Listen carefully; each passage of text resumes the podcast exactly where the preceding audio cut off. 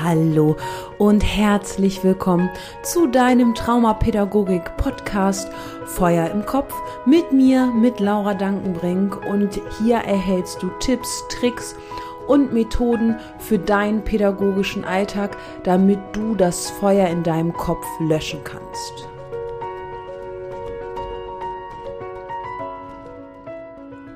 Hi, ich habe euch heute zwei Beispiele mitgebracht, wie ein Pädagoge reagiert, der noch nicht mit seinem oder vielleicht noch nicht so intensiv mit seinem verletzten inneren Kind sich auseinandergesetzt hat und ein Pädagoge, der die traumapädagogische Haltung lebt.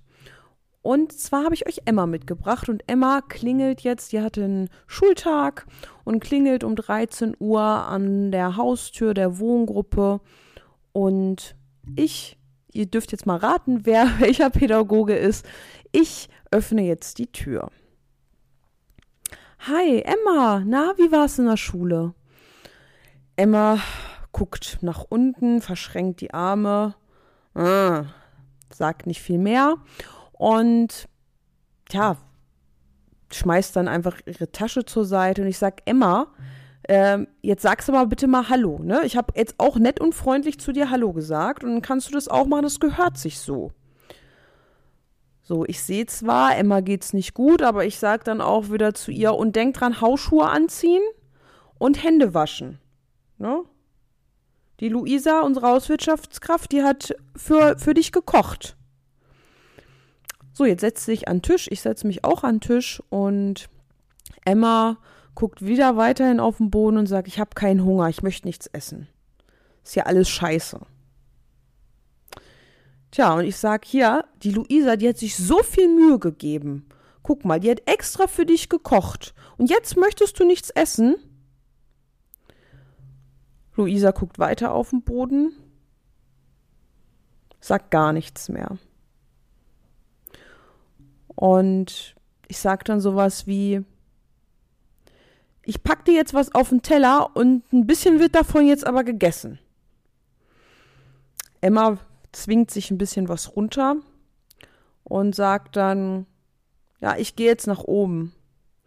Und ich sag, ja, ist vielleicht auch ganz gut, dann kannst du mal ein bisschen runterkommen und dann später sprechen wir nochmal. Ihr könnt euch denken, welcher Typ das jetzt gerade war, der so reagiert hat. Und es lohnt sich auf jeden Fall, da mal genauer bei sich als Betreuer hinzuschauen, wenn du dich jetzt ertappt hast. Es ist jetzt kein Vorwurf, äh, auf gar keinen Fall. Äh, guck mal, ob du vielleicht mit dir selbst ein bisschen arbeiten kannst. Guck mal, in welchen Situationen du vielleicht selbst als Kind warst, wo du vielleicht nett und freundlich sein musstest, wo du auch Hallo sagen musstest, auch ein nettes Hallo erwidern solltest, obwohl es dir echt richtig schlecht ging, wo du immer wieder auf deine Manieren achten musstest. Und vielleicht hast du dich auch persönlich angegriffen gefühlt als Betreuer. Vielleicht hast du auch gedacht, boah, die Emma, die mag mich jetzt nicht, die ist so unfreundlich zu mir, was habe ich jetzt falsch gemacht? Und du bist einfach nur verletzt. Und das hast du durch deine Kälte der Emma gezeigt, dass du verletzt bist. Aber du darfst nicht vergessen, du bist der Pädagoge, das ist dein Job, du musst dich professionell verhalten. Und deswegen musst du bei dir schauen und bei dir gut reflektieren. Es lohnt sich auf jeden Fall, da genauer hinzuschauen. Und ich sage auch nicht, dass ich immer perfekt bin, auf gar keinen Fall. Es gab bestimmt und es wird auch Situationen noch geben, wo ich vielleicht oder wo auch vielleicht mein verletzter innerer Anteil dann mal rauskommt und auch so spricht. Aber wichtig, immer wieder reflektieren. Und in solcher Situation sollte ich mal in irgendeiner Form so sprechen, dann bitte reflektieren, mit Kollegen reflektieren und dann auch das Gespräch mit dem Kind suchen und sich entschuldigen. Weil letztendlich geht Beruhigung nur in Kontakt. Und es geht nicht, wenn jetzt die Emma alleine da oben im Zimmer ist, ähm, wird es ihr definitiv nicht besser gehen. So, und jetzt gebe ich euch die traumapädagogische Haltung an die Hand. Gleiches Beispiel. Emma klingelt an der Tür. Ich öffne die Tür und sage, hey Emma, na, wie geht's dir? Wie war die Schule? Und Emma guckt immer noch auf den Boden und es scheint irgendwie wütend zu, zu sein. Ich, ich merke nur, es geht ihr nicht gut. Und sie schmeißt die Tasche zur Seite und ich weiß, es wird einen guten Grund geben, warum sie jetzt gerade kein Hallo zu mir gesagt hat. Irgendwas wird passiert sein. Sie hat einen langen Tag in der Schule gehabt. Vielleicht hat sie sich mit einer Freundin gestritten. Vielleicht wurde sie vielleicht für irgendwas beschuldigt, was sie nicht getan hat.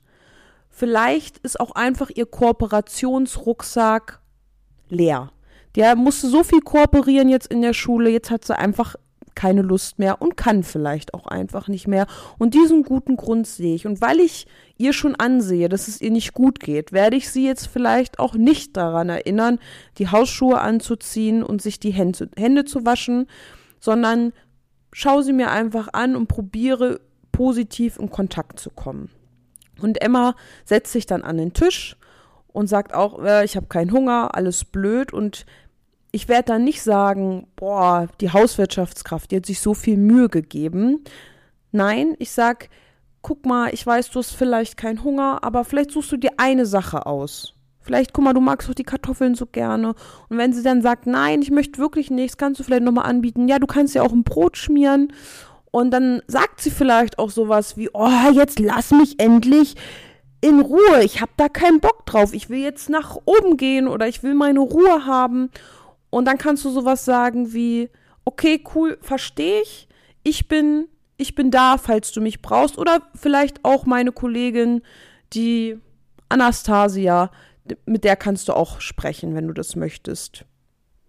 Auf jeden Fall in Kontakt bleiben und anbieten. Und es kann jetzt sein, dass sie vollkommen ausrastet und echt auch sagt so, boah, du nervst mich voll, Laura, ey, lass mich jetzt endlich mal in Ruhe, quatsch mich nicht die ganze Zeit voll.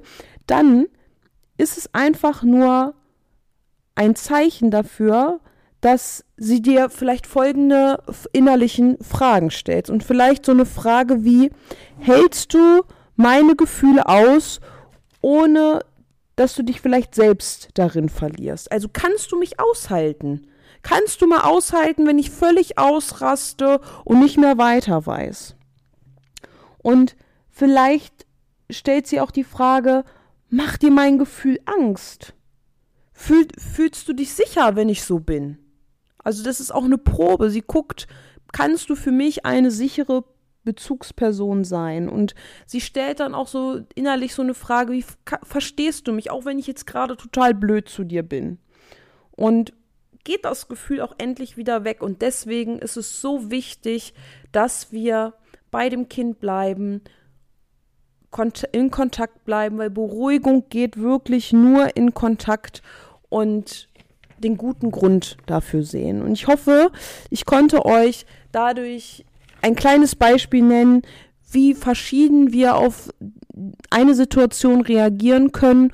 Und es muss nicht immer heißen, dass wenn ich richtig reagiere, wenn ich mit einer traumapädagogischen Haltung rangehe, dass das Kind dann auf einmal total lieb und nett ist und alles für dich macht. Nein, manchmal, wie ich gerade in dem Beispiel gesagt habe, vielleicht wird sie noch wütender oder sagt, boah, lass mich endlich in Ruhe. Aber das Wichtigste ist für das Kind, in Kontakt zu bleiben und als eine verlässliche Person da zu sein. Und das, genau das brauchen die Kinder, egal wie sie sich verhalten. Du bist da. Ich hoffe, ich konnte dir einen kleinen Einblick geben in die traumapädagogische Haltung und ich freue mich aufs nächste Mal.